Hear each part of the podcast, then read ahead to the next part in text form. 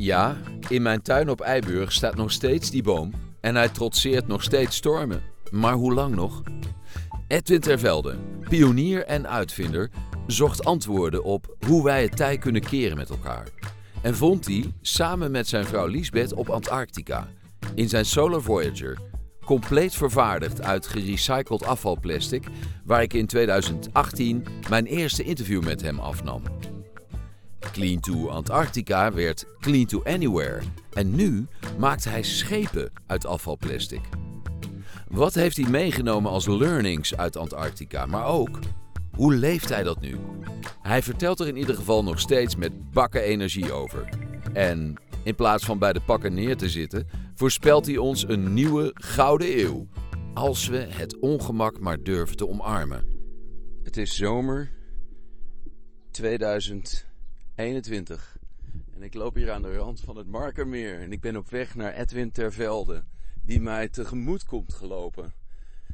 Een overwinnaar is het. En ik ben zo blij om hem weer te zien. Box. Hey Roel. Edwin. Ja. En dan liep ik hier naartoe en dan deed ik mijn wimpers een beetje zo squeezen om te kijken hoe dat nou gevoeld moet hebben voor die mannen in de 17e eeuw, eind 16e eeuw, die uitvoeren ver over de zeeën in bijvoorbeeld zo'n fluit. Ja. Die jij aan het bouwen bent op dit Nou, moment. eh, b- Ga bouwen, hè. Niet te snel, niet te snel, want dat is nog een hele opgave. Maar eh, weet je, die, die mannen in die, eh, in die eh, vroege 17e eeuw, die hadden het al lang door. Ja, ik probeer dat evangelie weer opnieuw een beetje te verkondigen, maar het plezier van ongemak. Weet je wel, die wereld had hartstikke plat kunnen zijn, maar ze stapten gewoon in die boot en gingen kijken wat er achter die horizon lag. Waren constant in het ongemak en op een, of andere manier konden ze dat makkelijk handelen. Ze hadden er waarschijnlijk net zoveel lol van als ik op dit moment. Dus ja, dat is, dat is eigenlijk wat mij betreft eh, het verhaal. eh. Hebben we dan eigenlijk al meteen de, de, de belangrijkste eigenschap die wij moeten hebben, of waar we over moeten beschikken, of waar we uit moeten gaan putten om, ja, om succesvol te zijn in die komende moeilijke periode? Ja, ik weet niet of het eh, woord moeten daarbij hoort, maar weet je, als je steeds doet wat je altijd deed, dan krijg je wat je altijd kreeg. Wat ik ermee bedoel te zeggen is, eh, heel veel mensen, en ik geloof dat het echt wel oprecht is, verlangen naar een circulaire leefomgeving. Maar als je je gedrag niet verandert, gaat die dus ook niet komen. Want dan hadden we hem al lang gehad. Als het van technologie afhankelijk was geweest, die hebben we al. Dan hadden we het al lang kunnen, kunnen organiseren. Maar op een, of andere manier willen we maar niet uit onze comfortzone of uit ons gewoontegedrag. En ik snap wel dat het ongemakkelijk is, maar als je daar nou het plezier van eh, gaat ervaren. En als je weer een beetje ontdekkingsreiziger wordt en eh, met die nieuwsgierigheid eh, over die horizon heen kijkt, ja, dan wil je er wel achter. En ondertussen ben ik heel nieuwsgierig geworden wat zich hier achter de façade van Clean to Anywhere ehm, bevindt. Eh, mag ik naar binnen? Ja, tuurlijk, je bent meer dan welkom, man. André. Ja, en daar staat hij hoor. Ja, tuurlijk. Bij binnenkomst staat hier de Solar Voyager. En jongen, jongen, jongen. Wat is dat mooi om dat weer te zien. Want even teruggaand in de tijd. Eh, wij hebben elkaar eh, leren kennen vlak voor jouw reis naar de Zuidpool. En sinds die tijd heb ik je eigenlijk niet meer gesproken. Dus ik ben ontzettend benieuwd eh, wat dat jou heeft gebracht, wat die reis jou heeft gebracht en hoe het was. Jemig. Dat, dat, die vraag die eh, heb je misschien in, eh, in 10 seconden kunnen stellen, maar ik kan dat niet in 10 uur beantwoorden.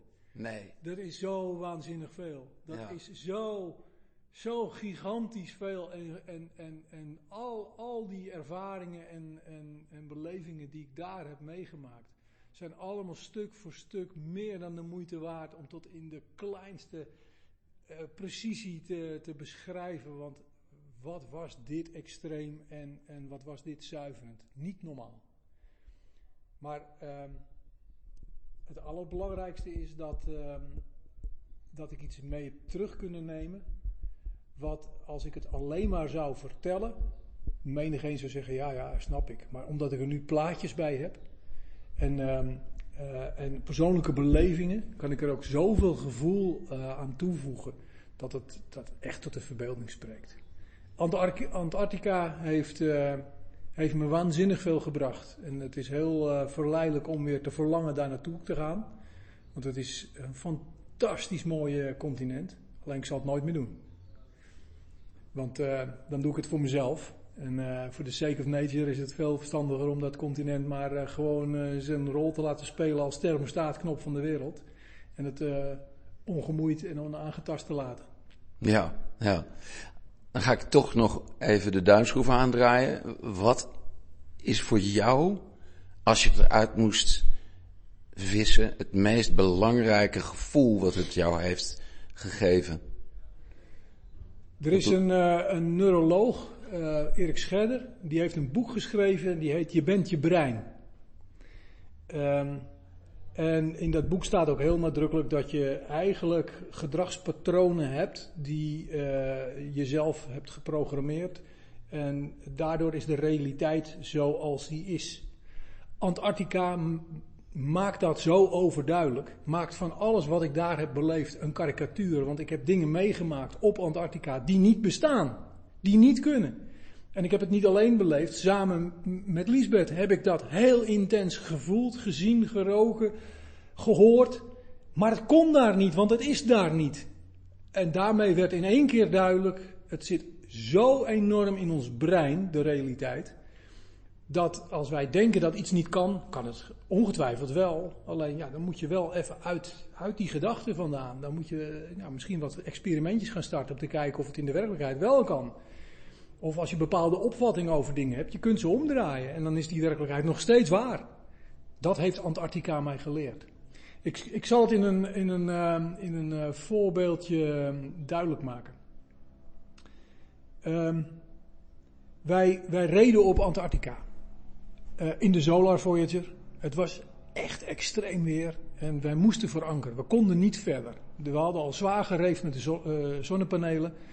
We hadden te weinig energie om het er, op de wagen om door te blijven rijden. Want je communicatie is natuurlijk ook heel belangrijk en je moet wel blijven leven. Dus uh, wij moeten voor anker. Het stormt. Uh, en als het ernaar uitziet dat dat wel een tijdje zou gaan duren, is het veel fijner om naast elkaar in een tent te liggen dan in die solarfortje. Want daar is niet zo heel erg veel ruimte. En overal waar je bent is het onrustig, dus dan maar in die tent.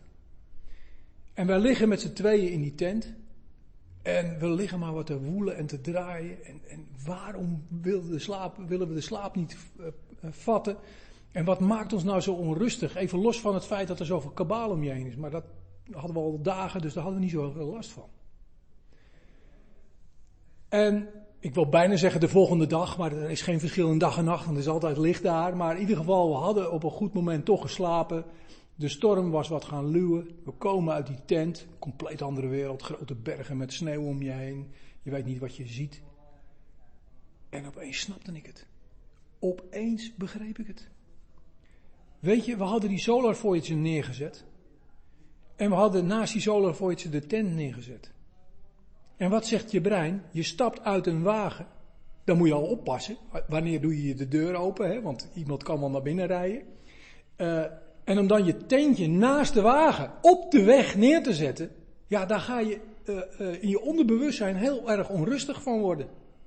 En dat hadden wij alle twee. Dat, dat, dat volgeprogrammeerde. En toen ik daar over die oneindige vlakte heen keek, van hoezo weg, hoezo gevaarlijk, al zou ik 100 kilometer verderop gestaan hebben met mijn tentje. Er is hier geen verkeer. Er is hier geen weg. Nee. het is overal hetzelfde. Dus dit is een, een heel nadrukkelijk voorbeeld van hoe je brein je constant Voor de in, zijn greep, in zijn greep houdt. En dat is Ja. mooi, want in ons normale leven, waar dat, dat het brein constant aan het anticiperen is, kun je lekker op je automaat. In Ja. je gewoontegedrag. En daardoor kom Ja. je de dag door. Want als je alles top of mind moet doen. Ja. Maar Antarctica maakt er een karikatuur van. Ja, want jij hebt dat in dat eerste interview waarin we in de Solar Voyager eh, plaatsnamen eh, en, en eigenlijk fictief hebben, hebben, hebben gesproken over hoe, hoe zo'n dag er nou uit zou zien.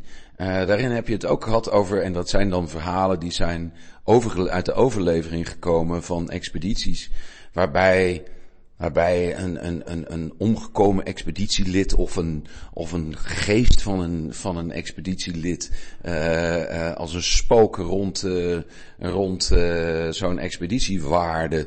heb je dit soort, ja, ik zou bijna willen zeggen, bovennatuurlijke dingen nog meegemaakt? Ja, ja alle twee. Um, we hebben zelfs in de wagen gelegen en hoorden letterlijk het gelal van mensen die uit de kroeg kwamen. We hebben het, het, het, het klikkende geluidje van het voetgangerslicht constant gehoord. We hebben allerlei situaties die uit de stad, de geluiden uit de stad, hebben constant om ons heen gehad. En iedere keer weer deden we die deuren open om te kijken van ben ik nou gek aan het worden of, of rijk ondertussen in Amsterdam rond. Um, dat was er constant. En, en het was ook wel wat meer spiritueel op goede momenten. En vooral uh, bij Lisbeth uh, kwam dat ook heel erg hard binnen. Want die was net uh, dat jaar ook haar vader verloren. Dus ja, alle laadjes gaan open. Constant. En um, ja, um, misschien komt het ook wel vanwege het feit dat elke externe prikkel is weg op Antarctica. Continent is anderhalf keer groter dan Amerika. Het is alleen maar wit en groot. Oneindige zichtlijnen. Of je nou hard rijdt of zacht rijdt, de goede kant, de verkeerde kant, maakt geen donder uit. Het plaatje verandert niet. Die wagen viel niet uit elkaar. We hadden een, een maand lang dezelfde kleding aan, dus er zijn geen, geen prikkels van buiten. Um, misschien dat je brein dan toch prikkels nodig heeft en teruggaat in de tijd. Dus uh, ja, je gaat je dingen herinneren die je, je misschien nooit hebt herinnerd of al lang niet meer kan herinneren. Uh, komen allemaal boven. En dat gaat heel ver terug in de tijd. Je begint eerst te denken, heb ik goed voorbereid en ben ik nog dingen vergeten? Maar ja, dat hadden we al zo extreem goed gedaan, dat, uh, daar ben je na een uurtje of twee wel over, uh, klaar, over klaar in je gedachten.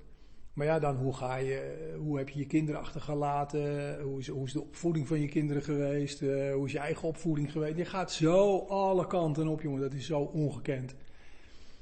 Ik kan me wel voorstellen, als je helemaal in je uppie daar rijdt, dat je ook wel tegen krankzinnigheid aan kan lopen. Mm -hmm. Zeker. Je hebt elkaar wel af en toe uh, flink nodig. Ja, ja.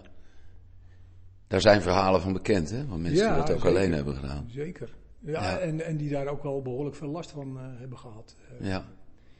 Uh, overigens ken ik die verhalen ook over solo-zeilers hoor, op de Atlantische Oceaan. Dan heb je toch gelukkig wel wat meer prikkels. Maar...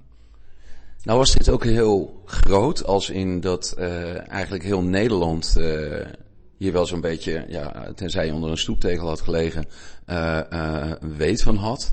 Uh, het werd eigenlijk de, in de voorbereidingen ook dagelijks gevolgd. Uh, ik geloof op SBS 6 was dat. Um, uh, wat heeft dit nou voor impact gehad in het grote plaatje? Wat, heeft het, wat, wat heb jij kunnen zien? Wat heeft het teweeg gebracht? Wat, wat heeft dat voor jou uh, betekend? Nou ja, um, als ik het even van mezelf afhaal en naar mijn omgeving kijk, uh, best wel veel. Moeilijk om het uit te drukken in waarde. Maar uh, neem nou bijvoorbeeld de Quest for Change met al die jongeren. Er zijn er genoeg die hebben laten weten dat het voor hun een life-changing experience is, is, is geworden. Dat ze daardoor echt hele andere keuzes gaan maken. Dat is mooi. Ik heb gezien hoe ontiegelijk veel mensen dit hebben gevolgd. En, en ja, de extremiteiten die we hebben meegemaakt, ligt misschien wel erg ver weg bij hun. Maar uh, hoe vaak ik wel niet heb gehoord, nou en bedankt hè, met je projectje. Je kan nou niet meer normaal door de supermarkt heen lopen. Uh, maar dat is geen klacht hoor, want het, is, het opent wel mijn ogen. Hè. Het is maar klein, maar het, het is toch wel betekenisvol, vind ik. Mm-hmm. Um, Waar ik zelf ook wel uh, uh, verbaasd over ben, is een van onze partners, dat is een grote Japanse multinational. De CEO is nooit uit Japan geweest op uitnodiging van, van, van, van zakenpartijen. Kwam voor ons wel naar Amsterdam. En heeft in de eerste directievergadering de vraag gesteld: waarom gaan wij ons hoofdkantoor niet vestigen in Amsterdam? Want daar gebeuren dingen die zijn waanzinnig. En laat ik er één ding over zeggen. in navolging op Clean to Antarctica gaan wij een strategische heroriëntatie maken van onze business op basis van de principles die zij ons hebben aangereikt. Uh, dus we gaan experimenteren. We gaan, uh, we gaan uh, toch een heel ander collectief gedrag ontwikkelen. Want wij als grote chemie multinational hebben ook deze opgave in, in, de, in de transitie. En moeten veranderingen doorvoeren. Maar ja, dat is allemaal moeilijk te plannen en, en te organiseren. Dus we moeten gaan experimenteren. Mhm. Want de verantwoordelijkheid hebben we gewoon. Dat vind ik mooi. Ja. Een club van eh, 21.000 eh, medewerkers eh, all over the world die opgave krijgt en aan de bak moet. Ja, en betekent dat dat dan ook, eh, kijk, Japan, daarbij kan, want een Japanse CEO, Ja. hè? Eh, daar is altijd een fascinatie geweest met Nederland. Hè? Dus eh, de connectie tussen... Ja, welk eh, land niet? het, ja, Japanners gaan daar wel heel ver in. Ja. Die hebben ook een heel eh, Dutch eh, replica van, eh, van, eh, van, een, eh, van een Nederlands stadje. En ehm, ja, hoe, hoe, hoe zou dit ook kunnen gaan werken? Of is dat, dat, dat plan wat die CEO heeft, eh, die, die oriëntatie, is dat ook dan te enten op, eh, op eh, andere Oosterse landen? Ik, ik, noem maar wat, Bangladesh of, of Indonesië of... Ja, zeker. Kijk, sowieso hebben zij daar vestigingen. En, en hebben ze ook wel met die lokale culturen te maken. Dus ze kunnen het niet typisch Japans of Nederlands aanpakken.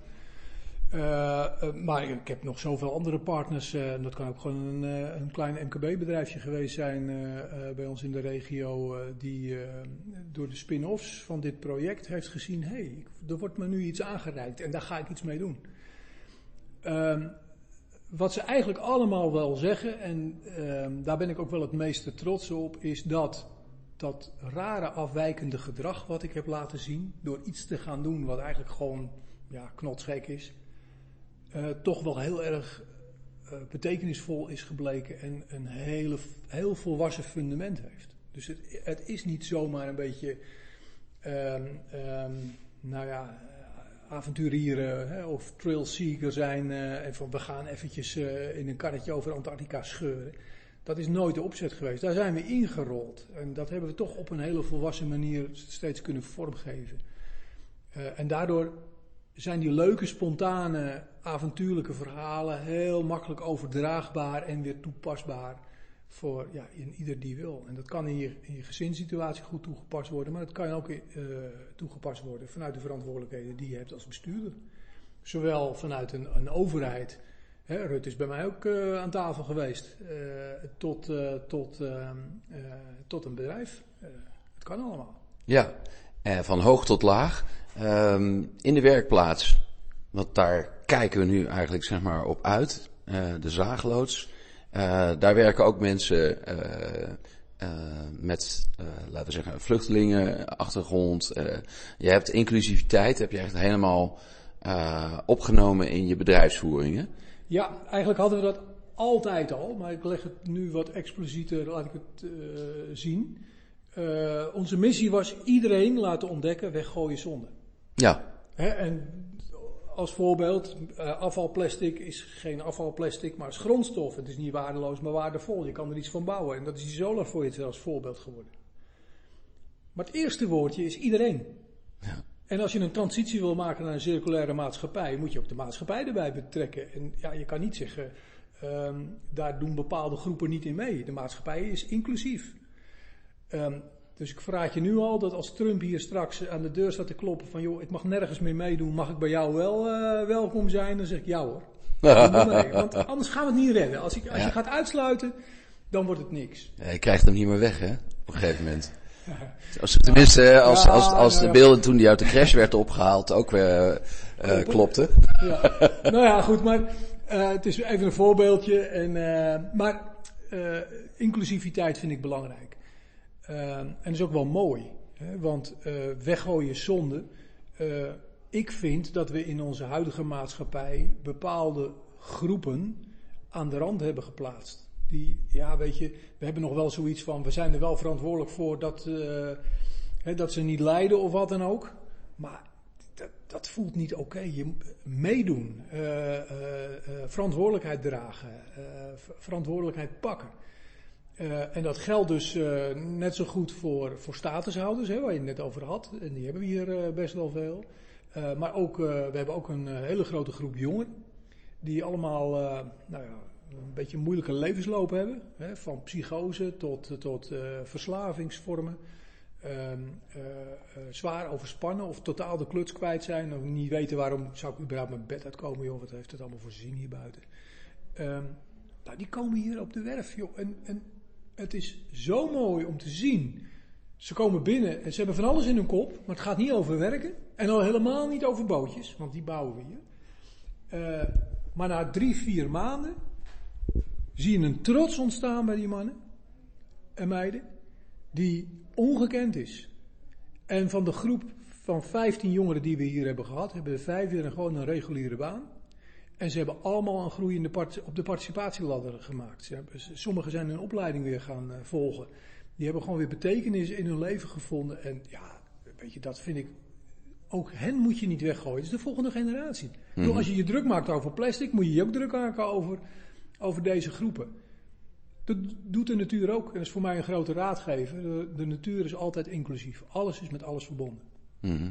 Het is nooit, nooit eendimensionaal. Nee. Wij denken eendimensionaal en gedragen ons ook een, eendimensionaal. Hè? Zijn er mensen aan het werk op dit moment? Nee, want ze zitten allemaal lekker aan de picknicktafel, aan de, aan de, aan de, aan de Aan de- lunch. aan de lunch. Aan de koffie. Oh, wauw. En eh, vandaag is het een rustige dag, want de, de vakantieperiodes beginnen een beetje eh, aan te breken. Ja, ja. Maar, ehm, eh, en we hebben een belangrijke fase net achter de rug. Dat is namelijk een tweede werkboot die is gemaakt. Eh, dus de volgende groep die eh, wordt nu geselecteerd en eh, gaat dan weer een derde bouwen. Fantastisch. Ja, ja. Maar ja, dat is denk ik nog wel even belangrijk, want ik heb het nu opeens over bootjes en we hadden het net over autootjes. Of tenminste over de Solar Forge. Kijk, toen ik terugkwam dacht ik van, nou, en nu dan? Ehm, de eerste gedachte is, nou ja, gewoon weer even de regelmaat van je bestaan oppakken. Ik had twee bedrijven, dus laat ik daar maar weer mee verder gaan.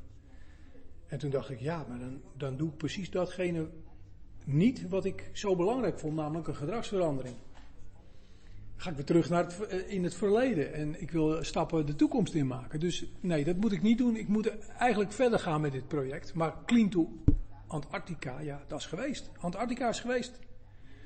En toen bedacht ik me van ja, weet je, het maakt helemaal niet uit welke, waar je naartoe gaat. Als je de schone route maar volgt. Dus het is Clean to Anywhere geworden. Ja, Kom op brand blijven gebruiken, C2A.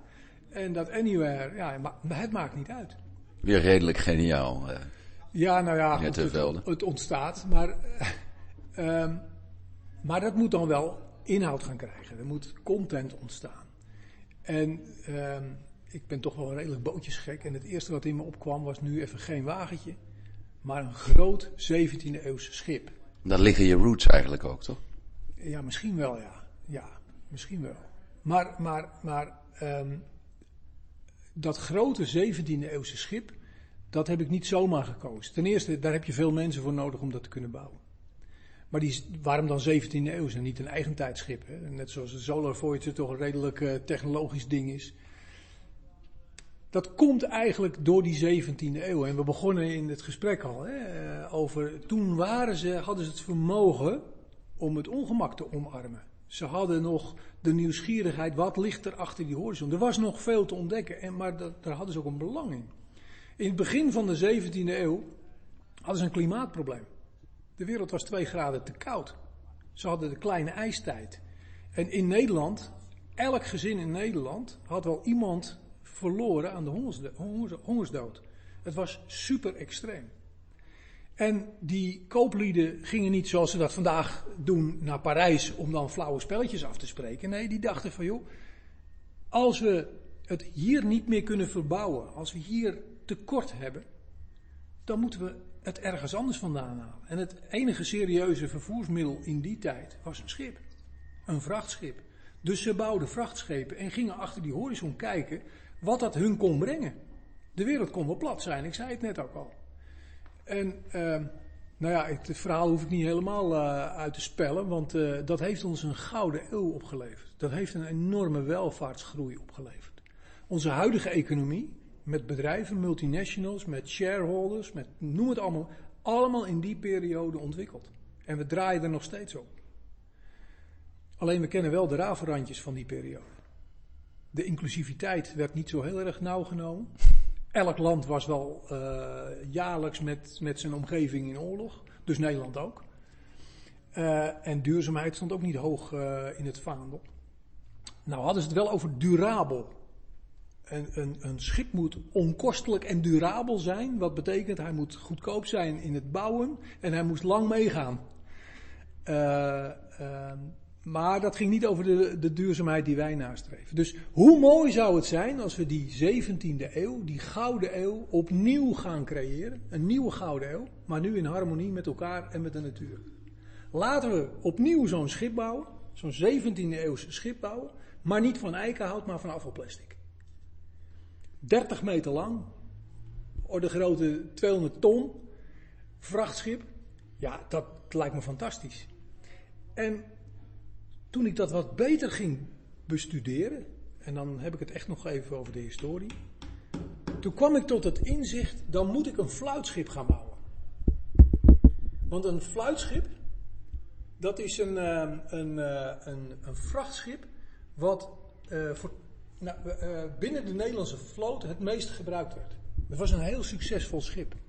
Maar de oorsprong van dat fluitschip is heel erg leuk en spreekt mij enorm aan. Want er was namelijk in het begin van die uh, uh, 17e eeuw, het was, het was 1595, was er een Horense koopman, Pieter Janszoon, die had de bijnaam Liorne. En uh, gelovig man, hij was succesvol, hij was, was ook een gelovig man. Hij las de Bijbel en ik dacht, wat moet ik hier nou mee? Wat ik hier nou lees. Hij las uh, in het Oude Testament dat Noach een ark moest bouwen. En in het Oude Testament staat letterlijk 300 L lang en 50 L breed. Dat is, als je snel kan rekenen, een lengte-breedte verhouding van 1 staat tot 6. Maar dat kan helemaal niet. Zo bouw je geen schip. Je moet weten, die kooplieden van die tijd, hun, hun, hun core business, handel, werd gerealiseerd door het hebben van een schip. Die wisten alles van schepen. Dat waren scheepsbouwers op zich, bij wijze van spreken. Zo bouw je geen schip. Je bouwt een schip met een lengte-breedte verhouding van 3,5 staat het 1. Nou, kon die twee dingen doen, maar zeker in die tijd, wie durfde een door God gegeven ontwerp te bekritiseren? Nou, hij niet. Dus hij dacht, ik, ik ga nu een schip laten bouwen in die lengte-breedte verhouding. En dat was hier in Horen. Hij ging naar zo'n scheepsbouwmeester en die zei van, joh, je bent van je pad af. Dat kan helemaal niet. Zie je een beetje de analogie met die Solar want ik werd ook niet heel erg serieus genomen in het begin. Dus dit spreekt me wel aan. Maar die Liorne was goed voor zijn centen. En die, die scheepsbouwmeester dacht, ach joh, ik, ik ga hem wel bouwen. Als jij hem zo wil hebben, ga ik hem zo bouwen. Dat bleef niet onopgemerkt in uh, de Republiek uh, der Nederlanden. En uh, menigeen kwam naar Horen toe voor het vermaak. En om die koopman te bespotten, want ja, dit is een, echt waar? een regelrechte karikatuur. Hij werd een beetje uitgelachen. Maar echt gewoon on the spot ook gewoon. Ja, het, uh, het uh, is beschreven door Felius. Uh, ik weet niet precies welk jaartal het was, maar ik, ik meen uit mijn hoofd iets van 1672. Um, in die periode werd dat allemaal opgetekend. En, um, maar die Liorne ging, ging verder. En die scheepsbouwmeester ook. En dat schip gaat te water. En vanaf de tewaterlating een en al succes. Ze werden verrast van allerlei voordelen die in dat schip zaten. Dat is ongekend. Ook dat bleef weer niet onopgemerkt. Dus de, de, de, de, de kamersteden van de VOC, uh, uh, Horen was daar één van samen met Enkhuizen, maar je had ook nog Amsterdam, Rotterdam, Delft, Middelburg. Gingen direct ook over tot het laten bouwen van fluitschepen. En ik kom uit de Zaanstreek, dat was toen het grootste industriële gebied. Dat had onder andere te maken met de windmolens, uh, die we daar nogal veel hadden. En ook vooral de houtzaagmolen, dus de, de scheepsbouw, die, uh, die ontwikkelde zich daar enorm explosief. En uh, nou ja, die hebben by far de meeste fluitschepen gebouwd. Meer dan 100 jaar is dat het meest gebouwde schip geweest. Ongekend succesvol. Mm. Ik denk, nou, ik moet een fluitschip gaan bouwen. Maar niet in eik, maar in afvalplastic. En dat zien we daar uh, naast de outline van het schip, als ik het zo mag noemen. Het geraamte wat, je, wat van hout is, uit hout is opgetrokken. En ook de ribben erin. Um, dat ligt daar. Uh, zullen we er even heen lopen? Ja, alleen ik moet je meteen teleurstellen, dat is niet het fluitschip. Want de moraal van het verhaal is, het fluitschip kunnen we niet bouwen. Afvalplastic is niet sterk en stijf genoeg om een schip zo groot als het fluitschip te kunnen bouwen. Dat gaat niet lukken. Dus ik moet nog heel veel innovaties doorvoeren om dat te kunnen maken. En we kunnen wel naar dat houten frame lopen, wat visualiseert dat hier een groot schip ligt. Ja. Maar dit is nog maar een tussenmaatje, want het fluitschip wordt drie keer groter dan wat hier ligt. Dus leg er nog eens twee achter, dat is de volle breedte van deze werf. Juist. Drie keer hoger, dat is 12 meter vanaf het maaiveld. Juist. Eh, en, en de outline zoals we die hier zien, dat schip wordt wel gebouwd? Of... Ja, ja, want wat heb ik namelijk gezegd? Kijk, als ik het fluitschip niet kan bouwen, maar laat ik over één ding heel duidelijk zijn. Over tien jaar vaar ik naar Batavia in dat fluitschip. Dus ik moet ergens een wondertje laten ontstaan. Dat kan ik niet. Maar ik kan wel experimenteren. Dat heb ik ondertussen wel geleerd. En ik bedacht mij, wederom, als je goed naar de natuur kijkt, dan geeft hij het antwoord. Een bos komt niet uit de hemel vallen. Dat begint heel klein. Wij ook overigens. We zijn heel klein begonnen. Dus ik moet niet me concentreren op dat fluitschip. Dat fluitschip ging vroeger in die 17e eeuw naar de andere kant van de wereld. Die kwam niet in een haven aan, die kwam langs een kust. Ja, hoe ga je laden en lossen? Daar hadden ze bijboten voor. Werkboten. De Hollandse werkboot. Laat ik eerst maar eens zo'n werkbootje bouwen. Dan leer ik het 17e eeuwse scheepsbouwvak. Dan leer ik wat ik kan met afvalplastic. En ik zie hoe groot mijn probleem nou eigenlijk echt is met plastic. Hoe, hoe, hoeveel last heb ik nou van het feit dat dat niet stijf genoeg is? En ik, we gaan naar dat houten frame, maar ik zou je het liefst eerst willen meenemen naar die werkboten. Want die zijn, dat is het fundament van het fluitschip. Juist, gaan we daarheen. En we lopen nu naar de werkplaats toe en voorbij ook de materialen zoals ze die uh, inmiddels al in de filmpjes hiervoor hebben gezien. En daar liggen schitterend toch al twee bootjes in het water. En zijn dit nou die werkschepen zoals jij dat uh, noemde? Dit zijn uh, de Hollandse werkboten in de hele nautische geschiedenis van de wereld de meest gebouwde boot. Je moet je voorstellen, de Nederlandse vloot van zeilschepen, die was groter dan alle naties bij elkaar hadden aan boten. En op elk schip waren tenminste twee werkboten aanwezig. Eén op het dek en één in de sleep. Uh, want je had geen motor.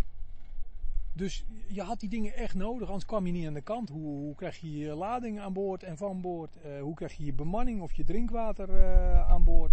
En als dat schip aan lage wal ligt, hoe ga je hem verhalen? Dat deed je allemaal met deze werkboten.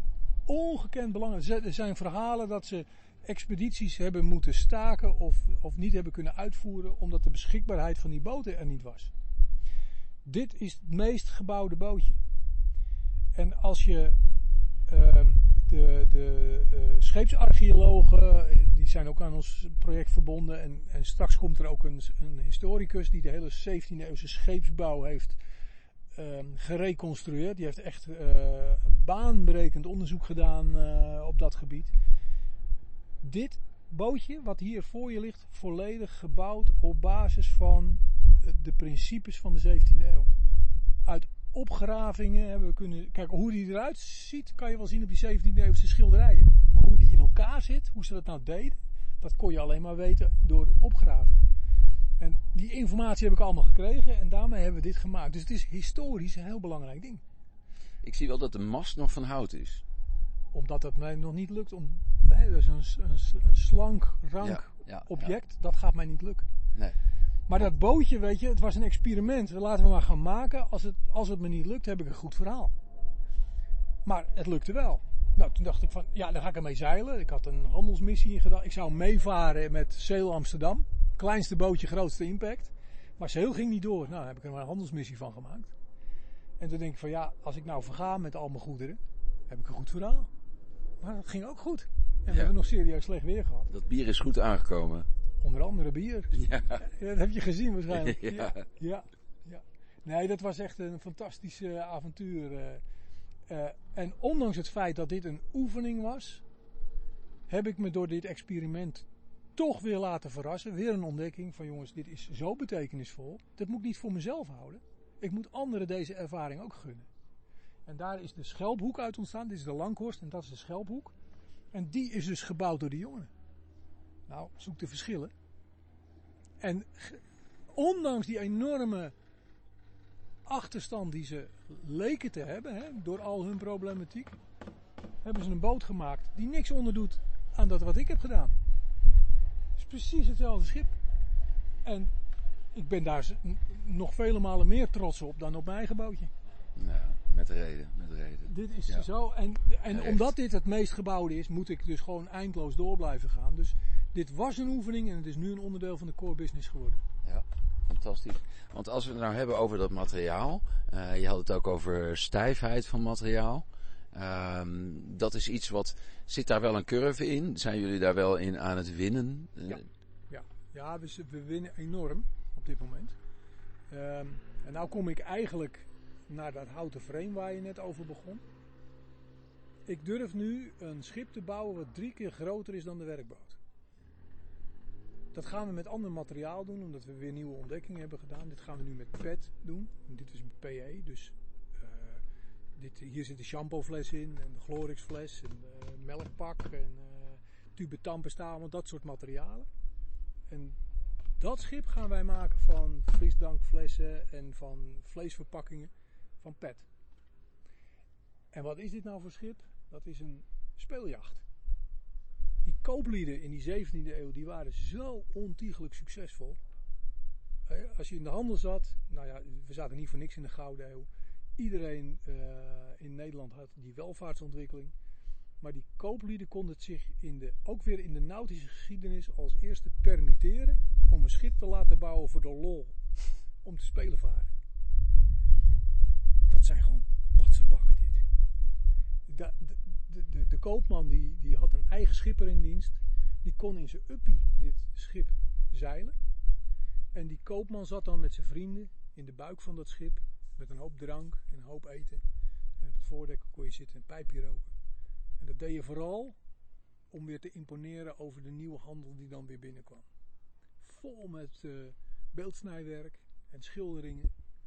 De heraldiek spat aan alle kanten van Oh, dat was niet zomaar een leeg eh, scheepje. Absoluut niet. Het, Nee, was, nee. het was echt gewoon, ja, hoe moet ik dat noemen? Als je nu in een Maserati zou rondrijden, ben je nog steeds een kleine jongen. Ja, Dit was echt een, een symbool van zie wie hier aankomt. ja. En de admiraliteit had ook speeljachten en dat waren statenjachten, noemden ze dat. En daar, daar is er nu ook eentje herbouwd, Statenjacht Utrecht. Er zit ook heel veel heraldiek in, met een grote campagne achterop. Dit schip is eh, 42 Amsterdamse voet. Ook weer op basis van historische gegevens wordt dat gebouwd. En ik heb dit houten frame even gemaakt voor de bezoeker. Want ja, joh, ik heb er al in gevaren. Maar eh, dat, hoe ga je het laten voelen wat het wordt? Nou ja, dan bouw je even een houten framepje. Maar we zijn nu bezig met, eh, met de productie van de materialen die we daarvoor nodig hebben. En we zijn bijna zover dat we kunnen gaan bouwen. Ja. En dan is het, mm, heb je al een soort van schatting wat, wat, wat, je, wat dat eh, qua tijd gaat innemen? Ja, ik, ik, ik denk dat ik hier een jaar mee bezig ben. Dus als ik de materialen beschikbaar heb, denk ik dat ik binnen een jaar tijd dit voor elkaar krijg. Eh, en ik zeg wel, eh, wel ik, maar in je uppie doe je niet zoveel. Dus ik heb daar nog wel een aantal mensen om me heen. En daar ga ik ook weer iedereen die mee wil doen bij betrekken. En als tijdens de bouw de dingen echt voorspoedig gaan, dan durf ik het aan om ook langzaam op te gaan schalen naar het sluitschip. Maar even voor je beeldvorming, je ziet hem liggen hè. Moet je er eens even nog twee achter plakken. Dat is de volle breedte van deze werf. Ja. Leg er eens drie naast elkaar en drie op elkaar. Moest, moest, wat een ongelofelijke volume dat is. Nou is die eerste bouwer destijds uitgelachen. Eh, bij jou eh, eh, kunnen we helemaal niet zeggen dat het geval is, gelukkig. Er zitten ook grote bedrijven achter. Ook de, de, de, de, met name de Technische Unie. je had het al even over dat de minister-president hier was. Um, ja, is dit ook iets waar ook de Nederlandse overheid nog middelen voor ter beschikking stelt? Nee. Is nogal geen nee. Nederland-promotie. Nee, nee, ja, dat is het. Maar uh, uh, nee, helemaal niets. Niemand. Uh, alles wat je hier nu ziet, hebben we gedaan met een gesloten beurs. en dat vind ik ook wel mooi, is meteen een onderdeel van ons experiment. Want ja, in de oude economie draait alles om, om een valuta, om, om geld. Hè. Als je een plan wil hebben, moet je eerst een pot geld zien te vinden, anders kan je je plan niet realiseren. En wij hebben zoiets, we beginnen wel. Ja, dus is dat, zit, zit je dat soms niet dwars? Ja, maar uh, dan, dan, dan uh, kijk ik weer naar de titel van mijn eigen boek. Uh, gelukkig is dat lekker ongemakkelijk. Ja. ja. het, draait nou, het draait nou maar een paar keer dat ongemak, dan zie je vanzelf de plezierige kant er wel van. Ja. En houd die vast. Ja. Dat lukt me gelukkig wel. Uh, ik ben geen perpetuum mobile. Ik moet wel ergens energie van krijgen. Ja. Maar die krijg ik voornamelijk van de mensen die uh, blijmoedig uh, meelopen. ja. En ehm, wat, ja, je zegt gelukkig word ik niet uitgelachen. ik zou het wel prettig vinden als, het als ik toch een beetje uitgelachen word. Of van dat is meer midlife crisis dan serieus acteren. Want dat maakt ons project nog begeerlijker vind ik. Uh, ik ga wel verder hoor. Ik laat me niet uit het uh, veld slaan. Uh, want het is natuurlijk wel raar hè, wat hij hier zijn. Het is toch ik, ik, zou, ik zou het eerder als een, een, een, een droom willen kwalificeren die, die laat zien dat de mogelijkheden eigenlijk onbegrensd zijn. En ehm, ja, een droom die werkelijkheid wordt.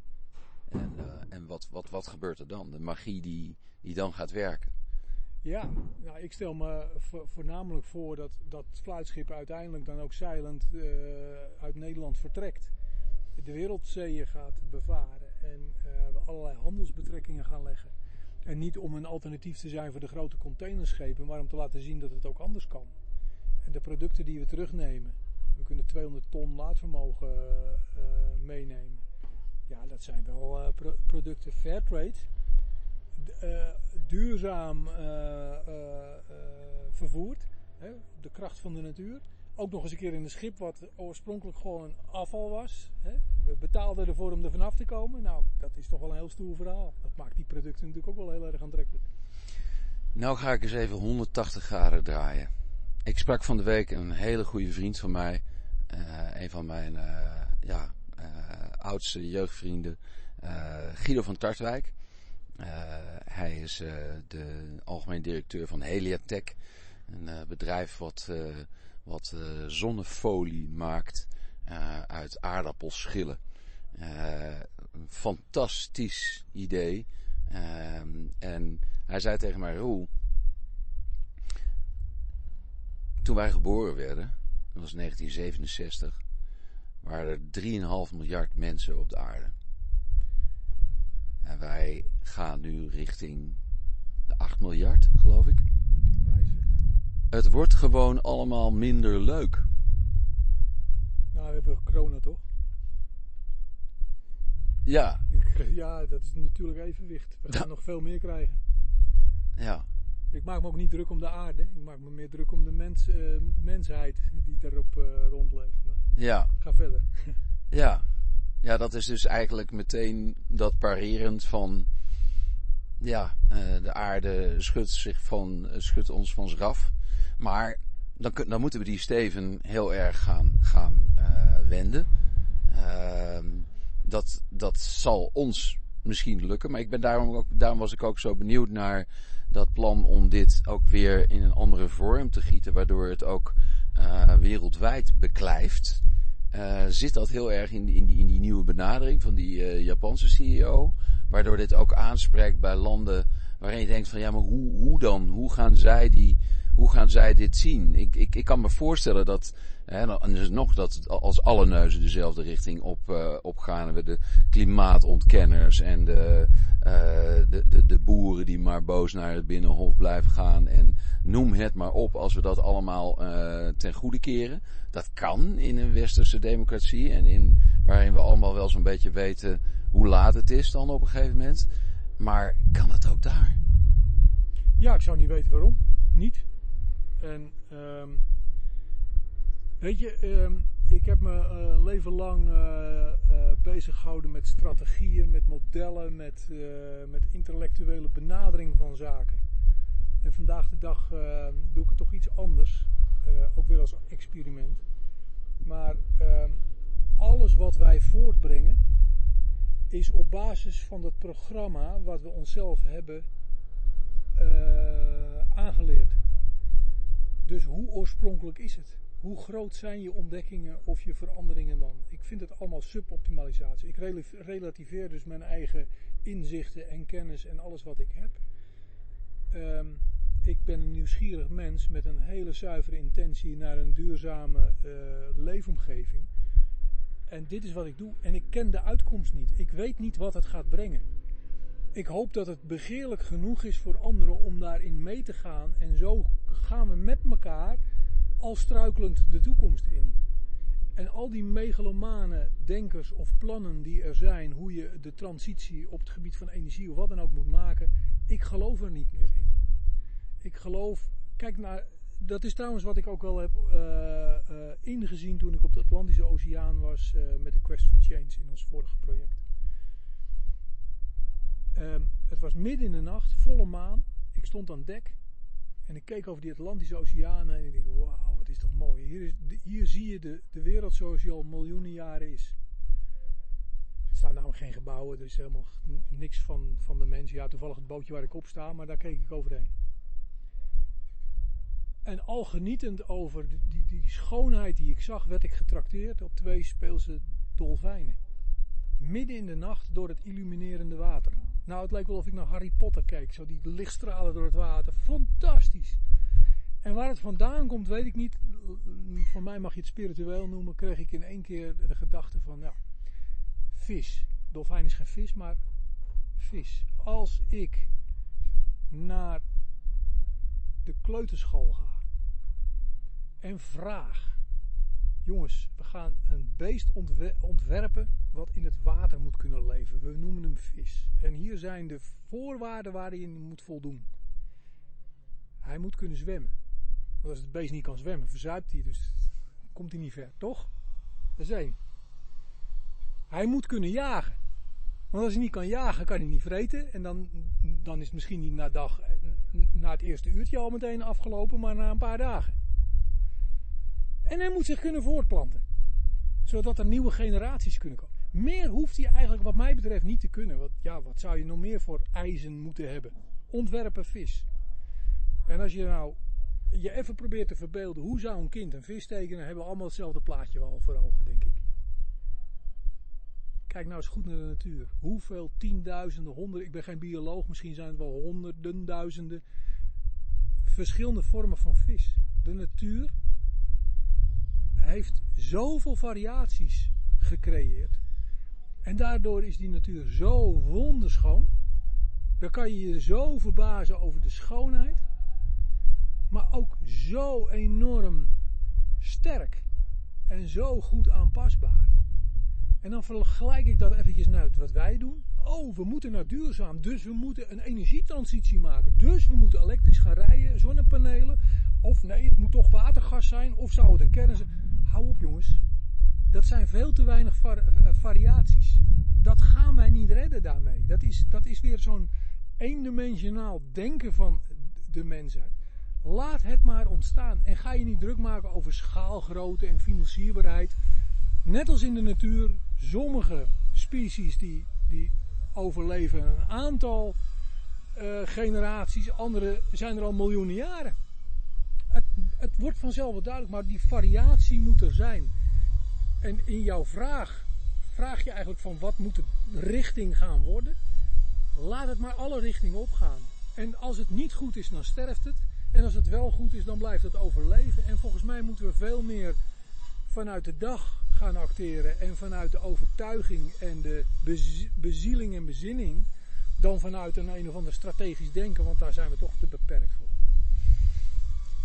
Daar heb ik ik niks meer aan toe te voegen. Nee. En of het waar is, weet ik niet, maar zo zit ik er nu in. Nou ja, er, er straalt ook een, eh, een enorm vertrouwen uit. Uiteindelijk. Vertrouwen. Ja. Ja. Ja, eh, ja ik kan me hoogstens druk maken over, over ehm, eh, de mensheid zelf.